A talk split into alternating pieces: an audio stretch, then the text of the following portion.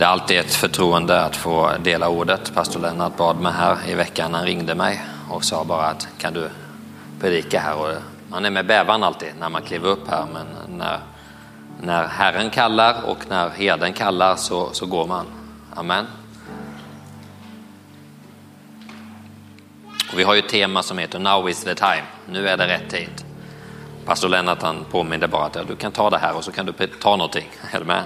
Och jag vaknade samma natt när han hade bara hört av sig i veckan här, så vaknade jag bara, och så, eh, eller vaknade jag drömde. Now is the time to believe. Amen, så det är temat här. Så, men låt oss bara be först.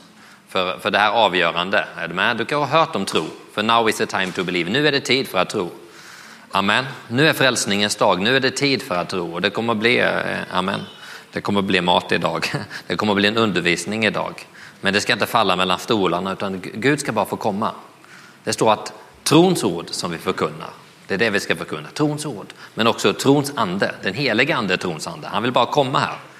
Amen. Med, med, sin ande över ditt och mitt liv, där du befinner dig. Han vet precis vad det är, så låt oss bara be. Himmelske Fader, vi bara tackar dig för förmånen, Herre, den här förmånen. Vi bara tackar dig för varenda person som döptes här.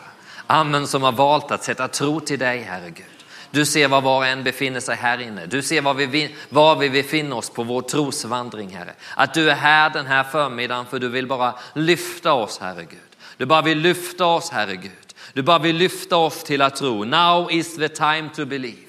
Jag bara tackar dig Herre, att du öppnar våra ögon Herre den här förmiddagen Herre. Trons ord som vi förkunnar, ordet som förkunnar tro Herre, ska bara få komma över oss Herre Gud den här förmiddagen. Trons ande, du som är den helige ande, att trons ande ska bara få drabba oss. Vi bara tackar dig för det profetiska budskapet som vi hörde om välsignelse Herre Gud. Använd vatten som ska komma, Herre Gud. Att vi genom tron, Herre, den här förmiddagen, Herre Gud, bara får ta emot från himmelen, Herre Gud. Bara kliva in i det du har för var och en av oss. Du vill bara upp, upprätta, du vill bara tala, Herre, till var och en. Därför öppnar vi våra hjärtan.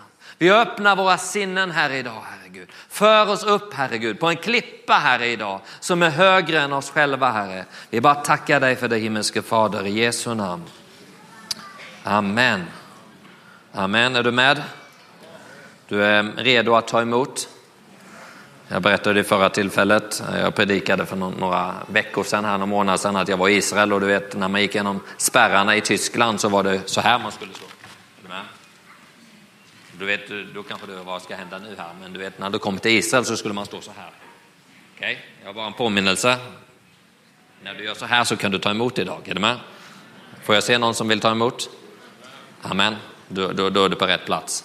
Amen. Du är inte här för att bevaka någonting, du, du är här för att ta emot någonting. Amen. Vi ska tala om tro.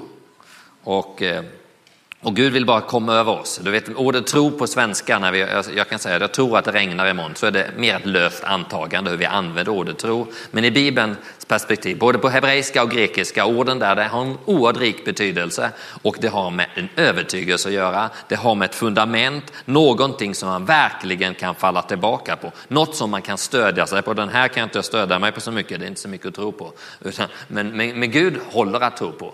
Biblisk tro har verkligen någon att falla tillbaka på. Det har en stabil grund. Du kommer få kortfattat nio punkter här idag. Okej? Okay? Du var väl hungrig? Är du med? Amen. Amen. Det står så här i brevet 11 och 6. Några punkter ska komma utifrån den här versen. Står det, utan tro är det omöjligt att behaga Gud. För den som kommer till Gud måste tro att han finns och att han lönar den som söker honom. I brevet 11 och 6. Punkt nummer ett som vi ser här. Tro behagar Gud.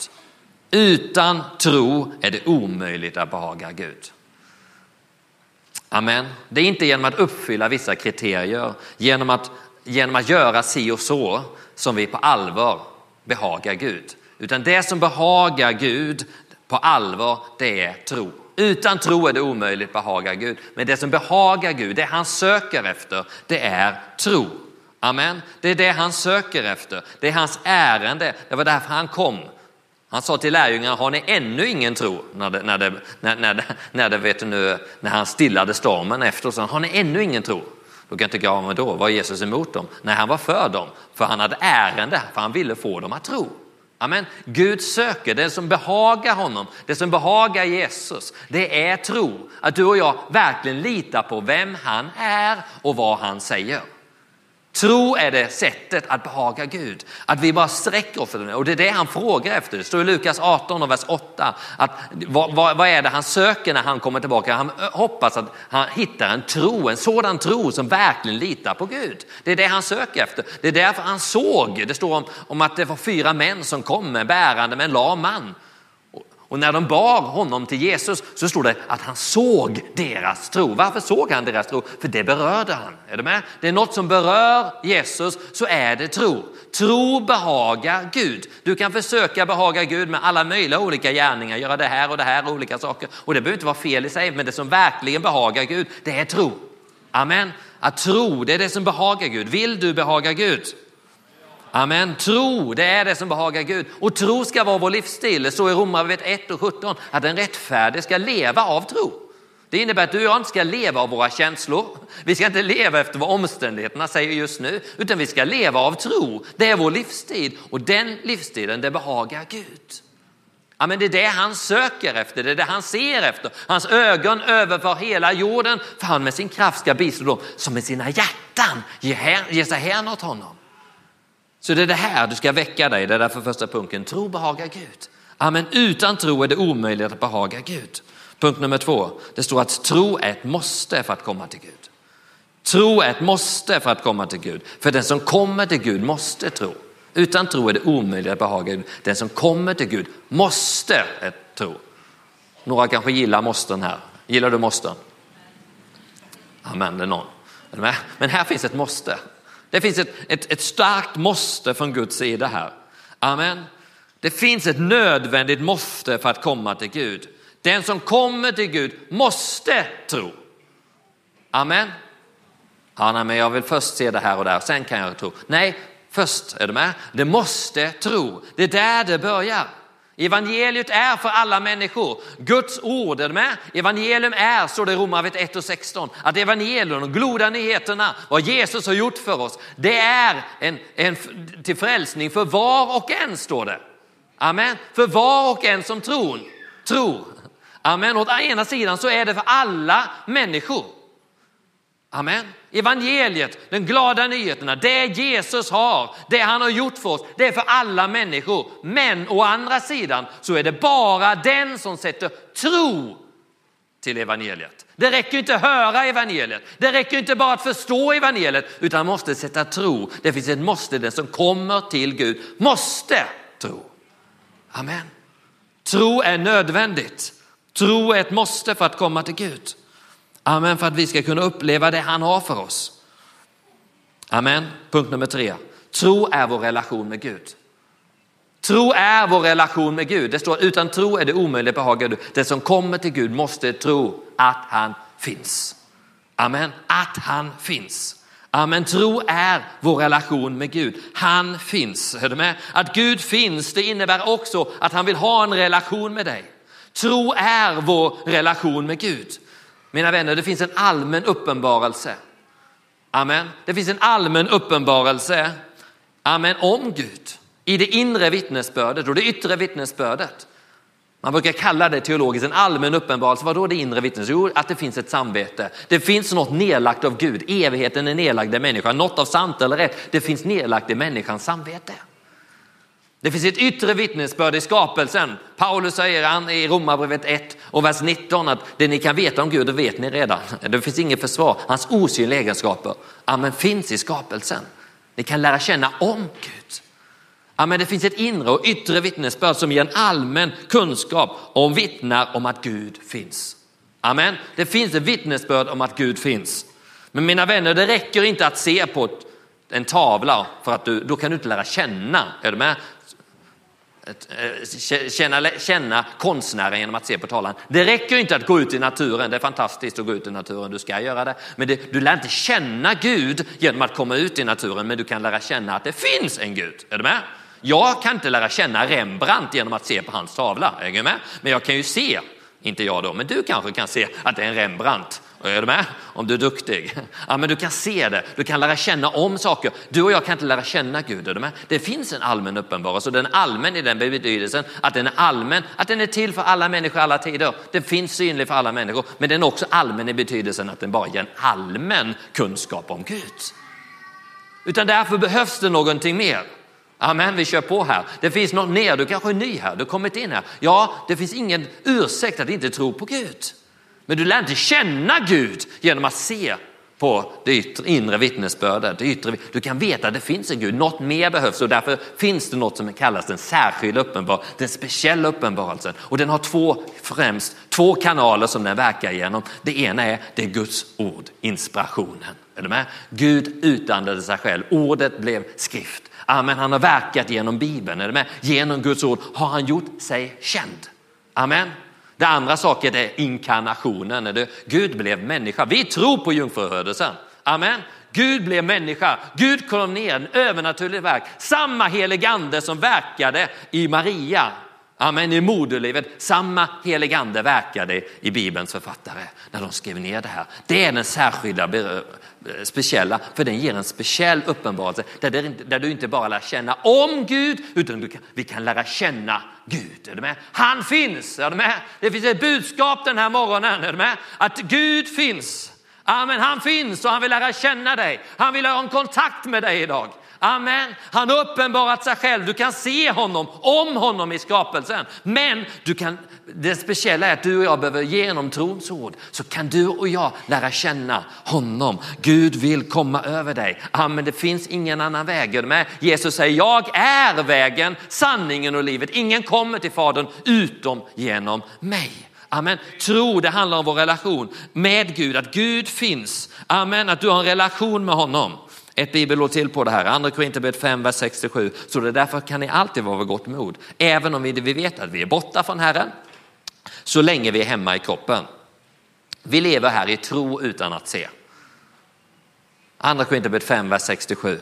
Du kan se här i den här versen, om vi tar det bara snabbt, det är ett ord som vi kanske alltid använt. Om du har gått i kyrkan, vi lever i tro utan att se. Vad innebär det här? Ja, ibland använder vi, ja, nej, men jag, tror inte, jag ser inte någonting just nu, men jag lever i tro på att det här finns. Sammanhanget i det här, det handlar inte egentligen om att du tar emot något för Gud, det handlar om din relation med Gud. För om du ser det här, fysiskt sett så säger Paulus här, han är borta från Herren. Är du med? Han önskade att han skulle vara med Herren. Men här lever han i, tro utan att se. När han säger det här så handlar det om hans relation med Gud. Amen. Du och jag, även om vi är fysiskt borta, Jesus sitter på Faderns högra sida, så kan vi inbjuda Jesus i våra hjärtan och när vi inbjuder honom så har vi en relation med honom. Den relationen är i tro utan att se. Du ser inte honom, är du med? Men du har en relation med honom. Amen. Vi ser tydligt här att det Paulus säger att tro är vår relation med Gud. Amen. Vi lever här i tro utan att se. Så lägger han till, därför kan jag alltid vara gott mod. Amen. För du lever på insidan, inte på grund av utsidan. På insidan så är Gud alltid med dig. Amen. Han är för dig, du kan, du kan vara vid gott mod. Varför? Du lever i tro, du har en relation med Gud. Gud finns, är du med? Det är den första nyckeln. Tro, vad tro handlar om det är att Gud är till. Är du med? Han finns. Han finns här idag. Han är inte långt borta från någon enda, enda av oss. Vi kan ha en relation med honom. Amen. Det är därför Paulus ber. Nu ber han till troende. De flesta här inne är troende. Men om du inte är troende så kan Gud göra ett verk i ditt liv för att du kan få lära känna honom. Och Paulus ber i Efesierbrevet 3, vers 17 står det, jag ber att Kristus genom tron ska bo i era hjärtan. Jag ber att Kristus genom tron ska bo i era hjärtan. Varför ber han denna bön? Jo, han ber till troende. Ja, men det här lärde jag mig i söndagsskolan. Jag gick i söndagsskolan när jag var liten. Jag förstod det från treåring att när jag tror på Jesus så bor han i mitt hjärta. Och så ber han här till Efesierna, är du med? De hade varit troende ett tag. Varför ber han denna bön? Jo, mina vänner, varför ber han den här bön? Jo, Paulus skriver detta, inte för att Jesus inte bor i deras hjärtan. För det gör han, är du med? Jesus, om du har tagit emot Jesus i ditt liv så bor han i ditt hjärta. Varför ber Paulus denna bönen? Att Kristus genom tron ska bo i era hjärtan. Det kan vara lite märkligt egentligen kan vi tycka. Men varför han ber detta, det är att vår relation med Gud är i tro. Amen. Vi kommer bara uppleva vandringen med Gud i förhållande till vår tro, vad vi tror om detta. Å ena sidan, mina vänner, så bor Gud i hela sin fullhet på, andra, på insidan av dig. Å andra sidan så är upplevelsen av det en annan sak. Är du med? Gud bor i dig, men tron gör att du, jag höjs en medvetandenivå, att Gud bor i mig. Och det är därför Paulus ber för det. Det är därför han är nöd för församlingen i Efesus. Det är därför han är nöd för dig och mig, att Kristus genom tron ska verkligen bo i våra hjärtan. Det ska vara något som är verkligt, för tro är en relation. Gud finns, är du med? Han finns på insidan av dig, men ibland springer vi iväg som att, åh, men var, var är han någonstans? Vi lever inte utifrån det här, men du kan leva inifrån och ut. Han bor i dig och där därför ber han att tron handlar om att du har växt. Han finns. Han finns och han finns här idag. Amen. Tron handlar om att få den här medvetandet nivån, att du har en relation med Gud. Det är vårt gudsförhållande och där kan du och jag växa hur mycket som helst. Amen. Amen. Punkt nummer fyra, tro är att ta emot från Gud. Han lönar den som söker honom. Tro att han finns den första grundsatsen, tro är din relation med Gud. Det andra är, det är att han lönar den som söker honom. Amen, att han lönar om den som söker. Vi kan se gång på gång i Bibeln, när du läser evangelierna så kan vi se att Jesus mötte olika människor och så säger han till dem, vi, din tro har frälst dig, din tro har helat dig. Eller gå så som du tror så ska det ske dig. Vad är det här? Varför säger han det här? Var det bara något hokus pokus filiukus, någon term? Alltså, nej, det betydde någonting. Nu kanske det andra också betyder någonting. Men det här betyder någonting. Att tron är avgörande. Tron är avgörande. Inte bara att han finns där, där borta. Utan tron innebär att du och jag kan ta emot från honom. Amen. Vi kan ta emot liv från honom. Amen. Det är därför de var säkra, de här människorna. Kvinnan med blodgång, hon var säker. Om jag bara vidrör hans manteltoft så vet jag Amen. Då vet jag att någon kommer till det. Det är därför Jesus säger din tro har frälst dig. Det är därför de här männen som bar med den här lame mannen, när det var fullt av alla män, de hade tro. Varför? För de visste att om jag bara tar den, den här mannen till Jesus så kommer Jesus att vidra den. Det är det som behagade Gud. Gud han så, de såg deras tro. Tro är att ta emot för Gud. Jesus säger när han står inför Lazarus grav, Lazarus som hade dött, så säger han till Marta och Maria och de andra, så säger han i Johannes 11.40, har jag inte, 11.40, har jag inte sagt det om du tror så ska du få se Guds härlighet. Amen, vet du vad tron gör? Tron öppnar himmelen. Tron gör att du och jag kan ta emot från Gud. Tro är nödvändigt. Amen, han är till och han lönar den som söker honom. Gud söker efter det här, vad det än gäller för behov, vad det än för sak, om det är frälsning, om det är helande, om det är andedop, om det är befrielse, så är sättet att ta emot det, det är genom tro. Amen, du tar det i tro. Och det står i brevet 11 och 1 så står det tro en övertygelse om det man hoppas. En visshet om ting man inte ser. Biblisk tro mina vänner, det är inte som jag sa innan, det är inte antagen, jag tror det regnar imorgon, utan biblisk tro det är en övertygelse. Amen. En övertygelse mina vänner, det hänger inte bara i luften. Precis som en tavla hänger inte bara i luften utan det hänger på någonting. Är du med? Amen. Så hänger biblisk tro, det hänger, det är grundat i Gud, det är grundat i ordet. Amen. Det är ordet visshet här, en övertygelse om det vi hoppas, en visshet om det vi inte ser. Ordet visshet på grekiska är elenchos, det här betyder bevis. Amen. Tron är ett bevis om det vi inte ser. Tron är ett bevis om det vi inte kan se. Ett bevis mina vänner, du vet en bevis i en rättssal, ja men det är ju sanningens budbärare. Ett bevis undanröjer tvivlen, ett bevis undanröjer amen, undringarna. Sanningen kommer fram genom bevis. Undringarna och funderingarna, de övergår till att veta. Det är en styrka att veta någonting. Jag vet, säger Paulus, på vem jag tror, säger han. Han visste. Amen. Det var inte någon tveksamhet utan det var ett bevis om det vi inte kan se. Tron blir inte bara ett löst antagande utan det är bevis att veta någonting. Tro alltså, det är att veta att man har någonting innan man har sett det rent fysiskt. Amen. Tron är ett inre bevis på det här. Johannes skriver i slutet av Johannes evangeliet så skriver han många andra tecken som inte är nedskrivna i denna bok gjorde Jesus inför sina lärjungar. Men dessa har blivit nedskrivna för att ni ska tro att Jesus är Messias, Guds son. Och för att ni ska genom tron ska ha liv i hans namn. Ja, men vi ser återigen de punkterna, punkt nummer tre och här, tre och fyra, att han är till. Är? Vi, kan, vi ser här återigen att tron handlar om vår relation med Gud, att Gud finns. Och det är mitt budskap den här morgonen, att Gud finns. Och du tänkte, det visste jag. Ja, men han finns på verkligt. Jesus, han är på riktigt. Amen. Och han kom där, han skrevs ner för att ni ska tro att Jesus är Messias. Han är Guds son. Amen. Vi kan, amen. Vi, vi har, kan ha en relation med Gud, men det slutar inte där, utan vi också genom tron står det. Genom tron så ska vi ha liv i hans namn. Amen. Vi ska ha liv i hans namn.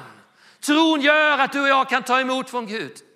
Tron gör att vi kan ha liv i hans namn. Det här är nedskrivet, amen, för att vi ska ha en relation med Gud och att vi utifrån den relationen ska ha liv i hans namn. Tro, amen, som punkt nummer fyra här, tro, amen, att han, att ta emot från Gud, att han lönar den som söker honom.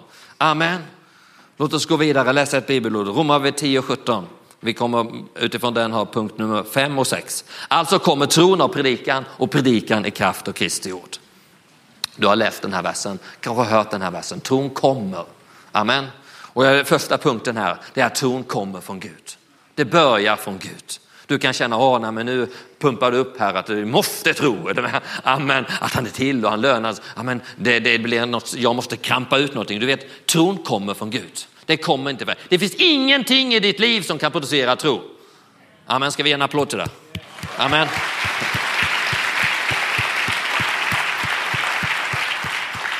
Amen. För det står i Romarbrevet 12 och 3 så står det att Gud har gett alla oss ett mått av tro. Gud har gett tro. Tron kommer som vi läste här. Det kommer, kommer tron av predikarna, det kommer vi sen till vad det kommer. Men tron kommer, är du med? Det är något som är pågående, något som är på väg. Tron kommer från Gud. Det är Guds gåva. Gud har gett oss alla ett mått av tro. Det innebär du också, är du med? Gud har gett dig ett mått av tro. Amen. Och Jesus säger i Hebreerbrevet 12 och 2 att han är trons upphovsman och fullkomnare. Amen, han är trons upphovsman. Han är början. Tron kommer från Gud. Gud har gett förmågan. Som jag sa, ingenting i oss själva. Det finns ingenting i ditt och mitt system som producerar tro. För att kunna få tro så måste vi, för att kunna ha tro så måste vi få tro. Amen. För att kunna ha tro så måste vi få tro. Lägg märke till så att tron kommer. Det kommer någon fram. Och det är punkt nummer fem här. Tron kommer från Gud. Det här tyder på att det är någon pågående. Vi kan få, vi kan ha tro, men tron är en färskvara. Amen. Det är inget som vi kan konservera för tron kommer från Gud. Hur? Ja, det är det vi ska se. Gud handlar genom ditt och mitt medvetande. Är du med? Gud handlar genom ditt och mitt medvetande. Han är inte manipulativ, utan tron kommer av hörandet av Guds ord. Det är punkt nummer sex här. Tron kommer av hörandet av Guds ord. Tron kommer av predikan, står det här, av Guds ord. Det kan också översättas hörandet. Ja, men så tron kommer av hörandet, något, något medvetet, att det, det är där vi kan ta emot. Gud ger oss alla ett mått av tro genom att han talar till oss. Det är där han ger oss, han har gett alla oss ett mått av tro genom det han talar till oss. Mina vänner, brist på tro, brist på tro eller avsaknad av tro, det är grundläggande att vi inte har hört. Amen. Jesus han är trons upphovsman. På vilket sätt? Genom det ord som, han, som vi hör. Då blir han trons upphovsman genom att vi tar emot hans ord, det han säger. För han är ju själv ordet. Vilket ord är det som ger, framför allt som ger oss tro, som ger upphov till tro? Det är löftesorden. Är du med? Det ord som innehåller ett löfte är och förblir grunden för vår tro. Andra Petrusbrev 1 och 4 säger att vi alla blivit delaktiga av gudomlig natur genom hans stora och starka, stora och dyrbara löften. Genom hans stora löften. Det är det som du och jag ska sätta tro till. Amen. Löftena Gud säger. Amen. Tron bygger på löften. Till varje behov så finns det löften. Amen. Tron kommer av predikan. Tron kommer av hörandet. Hörandet är någonting som är nu. Ibland kan vi tro att ju mer vi hör av Gud, på ett sätt skulle man ta det, ta en liten avvikelse här, men på ett sätt skulle man tro det, att ju mer vi hör det, ju mer vi hör av Guds ord, desto mer skulle vi kunna bli oberoende av honom. Ju mer vi får vara med om, så skulle det skapa ett att vi blir mer oberoende av Gud. För vi vet ju hur saker sker, vi blir större och vi kommer närmare. Men tvärtom, ju mer vi närmar oss Gud, desto mer beroende vi blir honom. För tron kommer inte av vad vi har hört, utan tron bygger på hörandet. Det är något som nu, vi behöver höra från Gud nu. Du behöver höra från Gud nu. Tron är inte en ackumulerad kunskap, är du med? Eller försanthållande. Det kan faktiskt vara fienden till tro, är du med? Där vi håller fast något här uppe, men det behöver träffa våra hjärtan. Tron behöver gå ner, det behöver vara ett levande nu, är du med? Att Gud talar nu. Paulus, vi kan läsa om Paulus. Han hade fått en, Gud hade talat till honom när han var i Jerusalem, han hade blivit fångatagen. Apostlagärningarna 23 och vers 11, så står det att Gud talar till honom att precis som du vittnar om mig här så ska du vittna om mig i Rom. Sen helt plötsligt så går det några år. Ja, visst, det kan det gå för oss också. Gud säger någonting så går det ett tag. Men, men då ser vi att när han är på väg, han är, väg på skepp, han är på väg med båt över, Apostlarna 27 kan du läsa det från vers 18 till 25, så kan du se att han är på väg på en båt över. Som fånge, så han, ska, han är på väg till Rom. Och sen helt plötsligt står det, och det, det, det är ju mänskligt om vi förstår det, på, jag tror det är på 14 dagar, de har inte sett solen. Är du med? Det var verkligen storm. Är du med? Och det står att vi hade förlorat allt hopp om räddning. Paulus var med där. Han, trosgiganten, är du med? Han hade förlorat allt hopp om räddning. Gud hade talat, men han var beroende att höra från Gud nu. Är du med? Även om han var trosgigant. Han hade stark uppenbarelse. Han kunde olika saker. Så var han beroende av Gud, även Paulus. Sen kom en ängel och sa till honom, frukta inte. Är du med? Det innebär att Paulus var i fruktan. Han var en av de andra. Han var beroende att höra från Gud.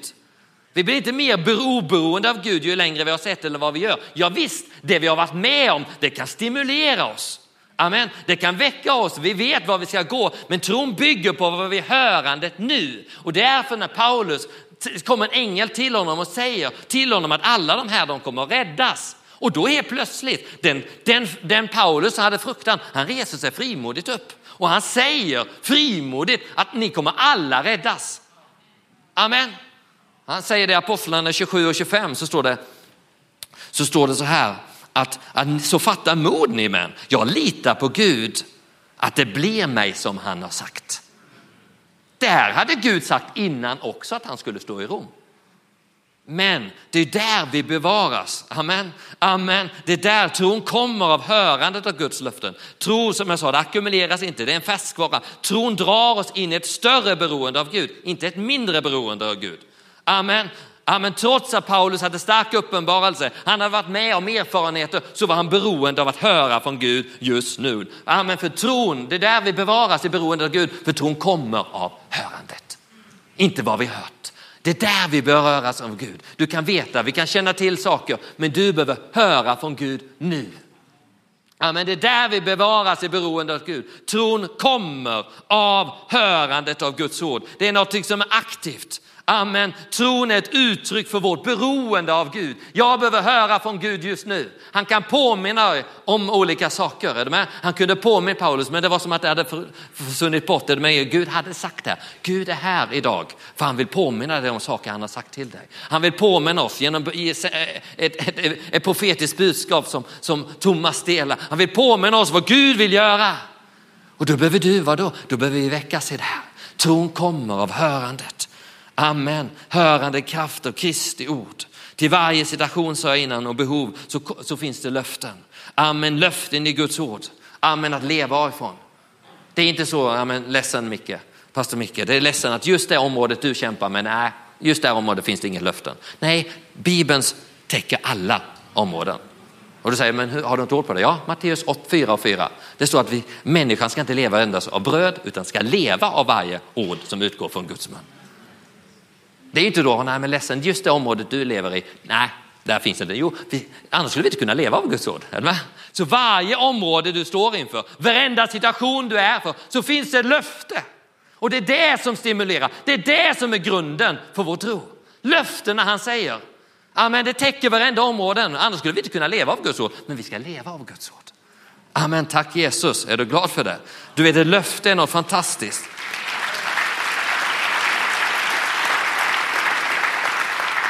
Ett löfte är inte bara att något kanske ska ske, utan ett löfte är en övertygelse om att någon ska inträffas. Amen. Det, vi har sett innan, det är en övertygelse om det bevis om något som inte vi fysiskt har sett. Både i märkelse i vår relation med Gud, men också att ta emot från honom. Amen. En övertygelse som jag sa, det hänger inte bara i luften. En övertygelse bygger på någonting. En övertygelse bygger på att vi hör från Gud.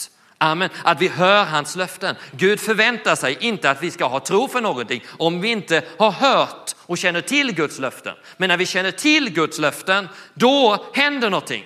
Du mina vänner, ett litet barn går inte omkring och fullständigt övertygad om att han ska få någonting från föräldrarna. Inte regel, går man inte runt där. Men när han har fått ett löfte eller någonting, då är han frimodig. Då är den personen frimodig. Då kan en vitrovett gå fram till andra och säga, ja men jag vet att på lördag, på söndag så kommer jag få det här. Varför man har lovat. Eller tar man det som ett löfte? Jag vet Shailo vid ett tillfälle för två, tre år sedan tror jag, eh, när vi hade wow-grupp hemma så hörde jag bara han satt och lekte med några, av, några, några andra som var på besök då, på, på wow-gruppen, några barn. Och han bara deklarerade fritt att nästa gång ni kommer, han skulle snart fylla år, nästa gång ni kommer hit så kommer jag ha det här och det här och det här. Han deklarerade frimodigt. Och jag tänkte, var kom det ifrån? Är du med? Nu hade vi kanske inte lovat så, men han tog det som ett löfte. Det här har jag tagit det. Och det är det här som är ett löfte. Det, är, det är tro, är du med? Amen kan säga, pappa har lovat det här, mamma har lovat det här. Amen. Han hade någonting innan han hade sett det. Amen, det är det tro är. Det är genom tron på Guds löften som vi äh, får tro. Tron börjar mina vänner där Guds vilja är känd. Guds vilja finner du i hans ord. Det enda tron behöver det är det står skrivet. Det står skrivet. Och Bibeln är skriven. Det finns ord som går ut Amen, utgå från hans mun, är du med? Det är något presens, utgå från hans mun varje dag. Du och jag kan ta tag i det här. Det kan vara ord som du kanske blir påmint om. Gud har sagt någonting för två år sedan, är du med? Amen, du ska stå där och det här. Nej, men Gud kan påminna dig om olika saker. Han kan säga samma sak igen. Han vill påminna om, för tron kommer av hörandet av Guds ord. Amen. Vi behöver ha samma tro på Guds löften som vi läste om Paulus. Jag har den här tilltron att till Gud att det blir mig som han har sagt. Abraham säger samma sak leder snart in på nästa punkt. Där hoppet var ute hoppades han ändå och trodde och blev far till många folk. Som det var sagt, så skall din avkomma bli. Han vacklade inte i tron när han tänkte på sin döda kropp. Han var omkring hundra år och att Sora och Saras moderliv var dött. Han tvivlade inte otro på Guds löften utan blev istället starkare i tron och gav Gud äran. Fullt övertygad om vad Gud hade lovat var han också mäktig att hålla. Romarbrevet 4, vers 18 till 21. Vad är det vi ser här? Jo, det ser ett löfte. Jag skrev i fet stil här, som det är sagt, så ska din avkomma bli. Det var det som var fokus. Därför, därför eh, finns ingenting i det omständigheterna som producerar tro i sig själv. Han såg på sig själv, ja, men hans moder, han var död, han var 100 år, han var inte död men 100 år gammal. Och eh, Saras moder var död. Det fanns ju ingenting, allt var ute, allt hopp var ute, men han fokuserade på Guds löfte.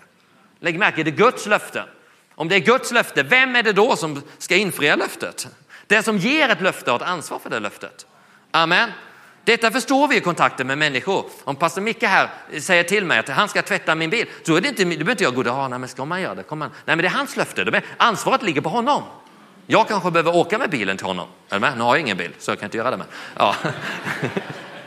Men det är ett löfte. Är med? Jag behöver inte vara orolig, men det är det här vi kom in. Orsaken att vi ibland handlar det här, det är att vi sätter på våra religiösa glasögon. Gud lovar och vi fixar. Amen. Men om Gud har lovat, då är det han som fixar det.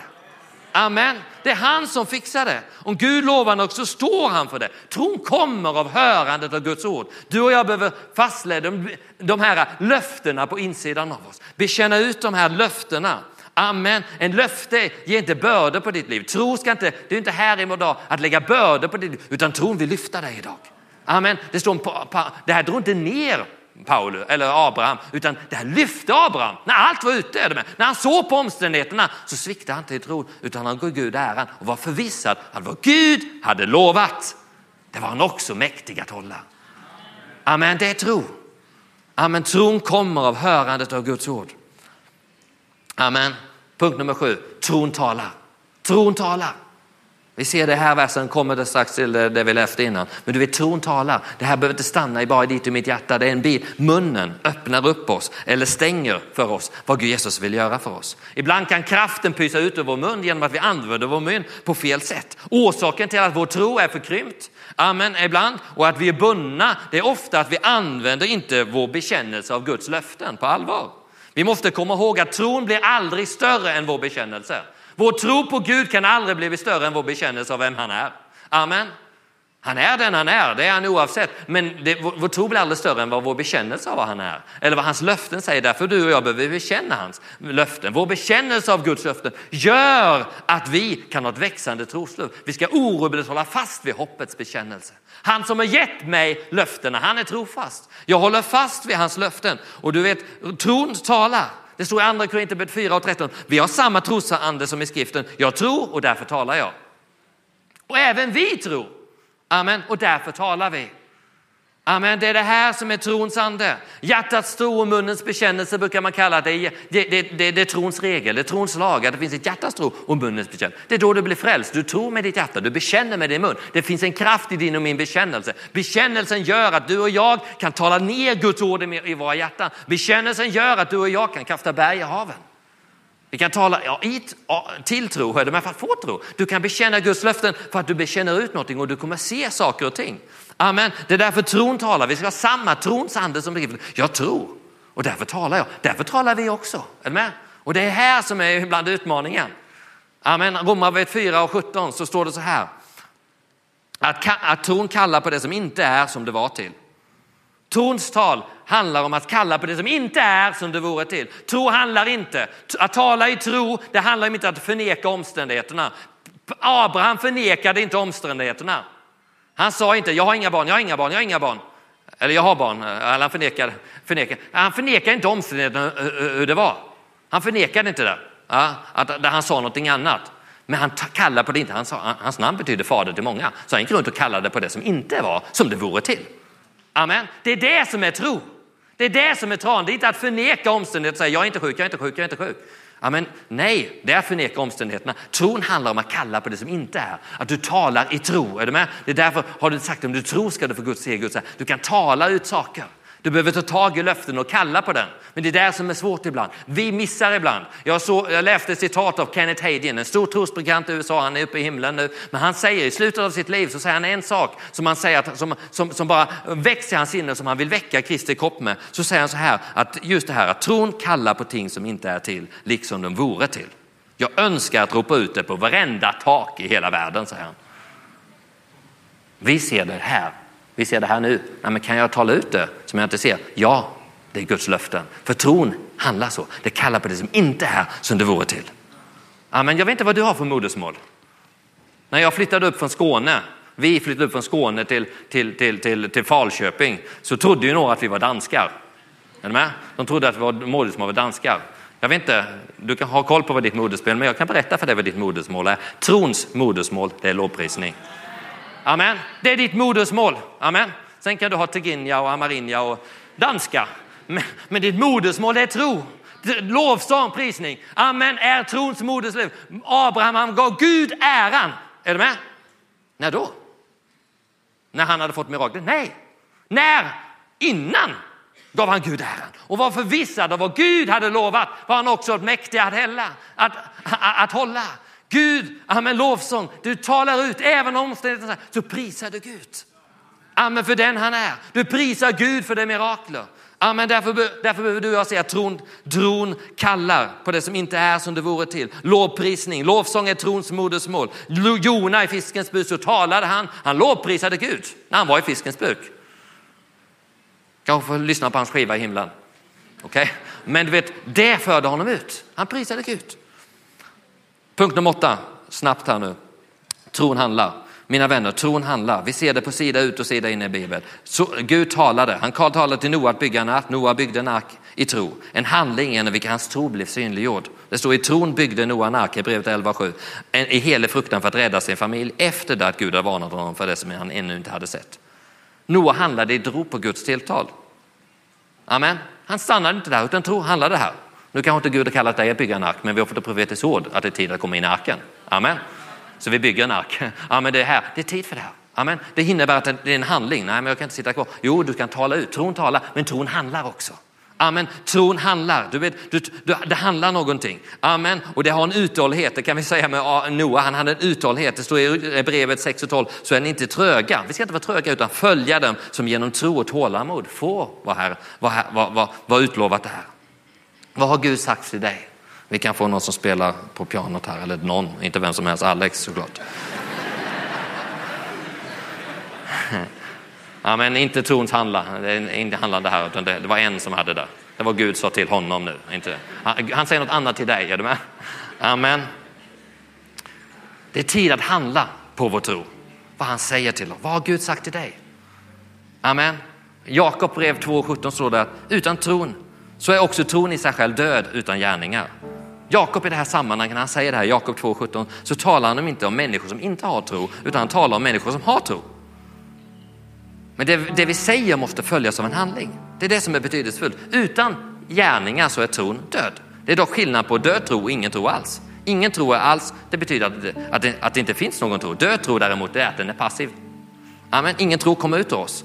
Men om det finns död tro så måste det också finnas levande tro. Och levande tro det handlar om gärning, att vi tron handlar. Amen. Nu står det i Efesierbrevet 2, vers 8-10 som leder in oss till sista punkten. Av nåden är ni frälsta genom tron, inte av er själva. Guds gåva är det, inte på grund av gärningar, för ingen ska berömma sig. Hans verk är vi, skapade i Kristus Jesus till goda gärningar. Vi skapade Kristus Jesus till goda gärningar. Amen, tron, att vi tror, det, en följd av det, det är goda gärningar som han har skapat för att du och jag ska vandra i dem. Tron handlar, är du med? Det föder någonting ut. Och då ser vi också en enormt viktig princip som är den sista punkten här. Punkt nummer nio. Av nåd genom tron. För det står i början här. Av nåden är frälsta genom tron. Inte av er själva. Amen. Det är en gåva från Gud. Nåden är en gåva från Gud. Tron är en gåva från Gud. Tron kommer från Gud. Du har inget i dig själv som kan producera tron, tro. Men nåd och tro hör ihop. Kortfattat ska jag säga. Tron är grunden för att nåden ska gälla, står det i Romarbrevet 4 och 16. Tron är grunden för att nåden ska gälla. Utan tro finns det alltså ingen nåd för oss. Nåden gäller inte för oss. Jakob 1, vers 5-8 står det, om vi, inte, om vi brister i vishet så ska vi, ska vi be till Gud som ger åt alla villigt och utan eh, att kritisera och han ska få. Där ser vi att Gud ger åt alla. Det är Guds nåd, hans ynnest, hans kapacitet. Han ger åt alla villigt. Men så står det, han ska be i tro utan att tvivla. Den som tvivlar liknar havets våg som drivs och piskas av vinden. En sådan människa ska inte tänka att hon kan ta emot något från Gud. Splittras som hon är ostadig på alla sina vägar. Vi kan å ena sidan se Guds enorma nåd, trons oörda vilja, hans oörda villighet att ge. Å andra sidan, utan tro så ska vi inte vänta oss någonting från Gud. Vad är det här för någonting? Jo, från människans sida mina vänner så är det utan tro ingen nåd, men från Guds sida så är det alltid nåd. Amen. Från Guds sida så finns det alltid nåd. Vi måste allvar förstå, avslutningsvis här, allvar förstå naturen av nåd för att förstå vad verkligen tro är. Vi får nåd på grund av att Gud är nådig. Det handlar om hans natur, det handlar om hans välvilja, hans ynnest, hans kapacitet. Han är för oss. Från Guds sida så är det fullbordat. Är med? Allt vad du någonsin kommer få från Gud har du i praktiken redan fått. Jesus ropade ut på korset, det är fullbordat. Amen. Han, från Guds sida så är egentligen alla människor frälsta. För han har ropat ut det fullbordat för alla människors frälsning. Men det krävs ett gensvar med vår fria vilja. Och det här, hur går det här ihop? Att nåd utan förtjänst vi ska gensvara med vår fria vilja. Det är där nåden, tron kommer in. Amen. Tron är ditt och mitt gensvar på hans nåd. Tron är förbindelsen med Guds nåd. Tron är människans gensvar. Det är av nåd genom tro. Är du med? Nåden verkar genom någonting. Detta någonting mina vänner, det är tro. Detta någonting som Guds nåd, det är hans enorma villighet. Gud ger villighet åt alla utan förebråelser. Men om vi tvivlar så ska vi inte vänta oss någonting. Från Guds sida så finns det alltid nåd. Men från människans sida så är det utan tro så finns det ingen nåd. För det är det här som behagar Gud. Gud, amen, han behagas av tro. Att vi tror på honom. Vi litar på honom. Vad det han säger. Och han är här idag. Han finns. Kanske inte nyhet, men han finns. Och han lönar den som söker dig Söker honom? Är du här för att söka honom? Han vill komma över dig. Han vill ge liv över din situation. Amen. Trons enda syfte är att nåden ska verka för oss. Amen. Nåden ska verka i oss. Du vet gränsen för nåden, gränsen för Guds villighet att ge. Det är där gränsen för tron är. Och det är därför Jesus säger allt är möjligt för den som tror. Allt mina vänner är möjligt för den som tror. För gränsen för nåden, Guds villighet att ge, det är där gränsen för tron är. Amen. Det är därför så att allt är möjligt för den som tror. Det är därför Gud vill föra ut oss. Precis som han förde ut Abraham från sin tältduk, från sitt perspektiv. Det missmodiga Abraham som undrar, hur ska det här gå i mitt liv? Hur ska det här gå? Men jag, jag behöver bli barnlös. Han hade kommit i tvivel. Du, tvivel handlar om att du är på en mellanväg. Du är mitt emellan, en tveksamhet. Men Jesus säger, tvivla inte utan tro. Han vill tala till oss idag. Han vill lyfta oss idag. Det är, det är tid. Now is the time to believe. Det är inte tid för att tvivla, utan Gud är till. Amen, han är här. Han är till och han vill löna den. Han vill föra oss ut. Han vill tala till oss. Till Abraham. Man kanske vill föra ut dig från ditt perspektiv. Det du ser omständigheterna från ditt perspektiv. Abraham var nog vad? Och det står i första Mosebok 15, 15 och vers 5. Sedan förde han honom ut Och helt plötsligt såg han och han räknade stjärnorna. Och så var det här är för stort. Amen. Allt är möjligt. Allt är möjligt. Amen. Det är du och jag som sätter begränsningarna. Amen. Det är du och jag som sätter begränsningar. Det är därför Gud vill lyfta dig med det. Från ett ögonblick så gick Abraham från den missmodige Abraham till en övertygad Abraham. Amen. Varför? För tron kommer av hörandet. Amen. Jag hinner inte återberätta alla punkter här, men det, du har hört punkterna. Det är kanske någon som bara talar till dig. Du har hört kanske det här innan, men tron kommer av hörandet. Amen. Tack Jesus. Tack Jesus. Amen himmelske Fader, jag bara tackar dig idag. Du vill föra oss ut från vårt eget tälthusperspektiv. Det gör det genom att tala till oss idag. Du kanske vill påminna oss här, precis som Paulus blev påmind. När han höll på att tappa tron så talade du till honom. Så du kanske vill tala till oss att vi, tron bygger inte på vad vi hört. Det är inte vår ackumulerade kunskap eller samlingsbank som vi har, utan tron kommer. Att idag, jag tackar dig, trons ord har predikats ut idag. Trons ande, den helige ande är här den här förmiddagen för att lyfta var och en, Herre. Amen. Och du vill föra oss ut ur vår eget tältbussperspektiv. Amen. Du vill föra oss ut att allt är möjligt. Allt är möjligt. Gränsen för tro, nåden, det är där gränsen för tron är. Din villighet att ge, den är kolossal. Du har ropat ut det här fullbordat. Att det är tid att ta emot det. Det är tid att sträcka sig, det är tid att tro. Utan tro är det omöjligt att behaga dig Herre. Vi vill bara komma med våra hjärtan. Att få sätta tro. Att det är möjligt Herre. Det är inte vi som producerar, vi kan inte producera tro. Men trons ord har gått ut idag. Så därför kan vi sträcka oss efter dig. Amen, du kan sätta tro till det här idag. Amen. Vi kan sätta tro till ditt ord idag. Amen, där vi befinner oss, var och en på den vandringen. Amen.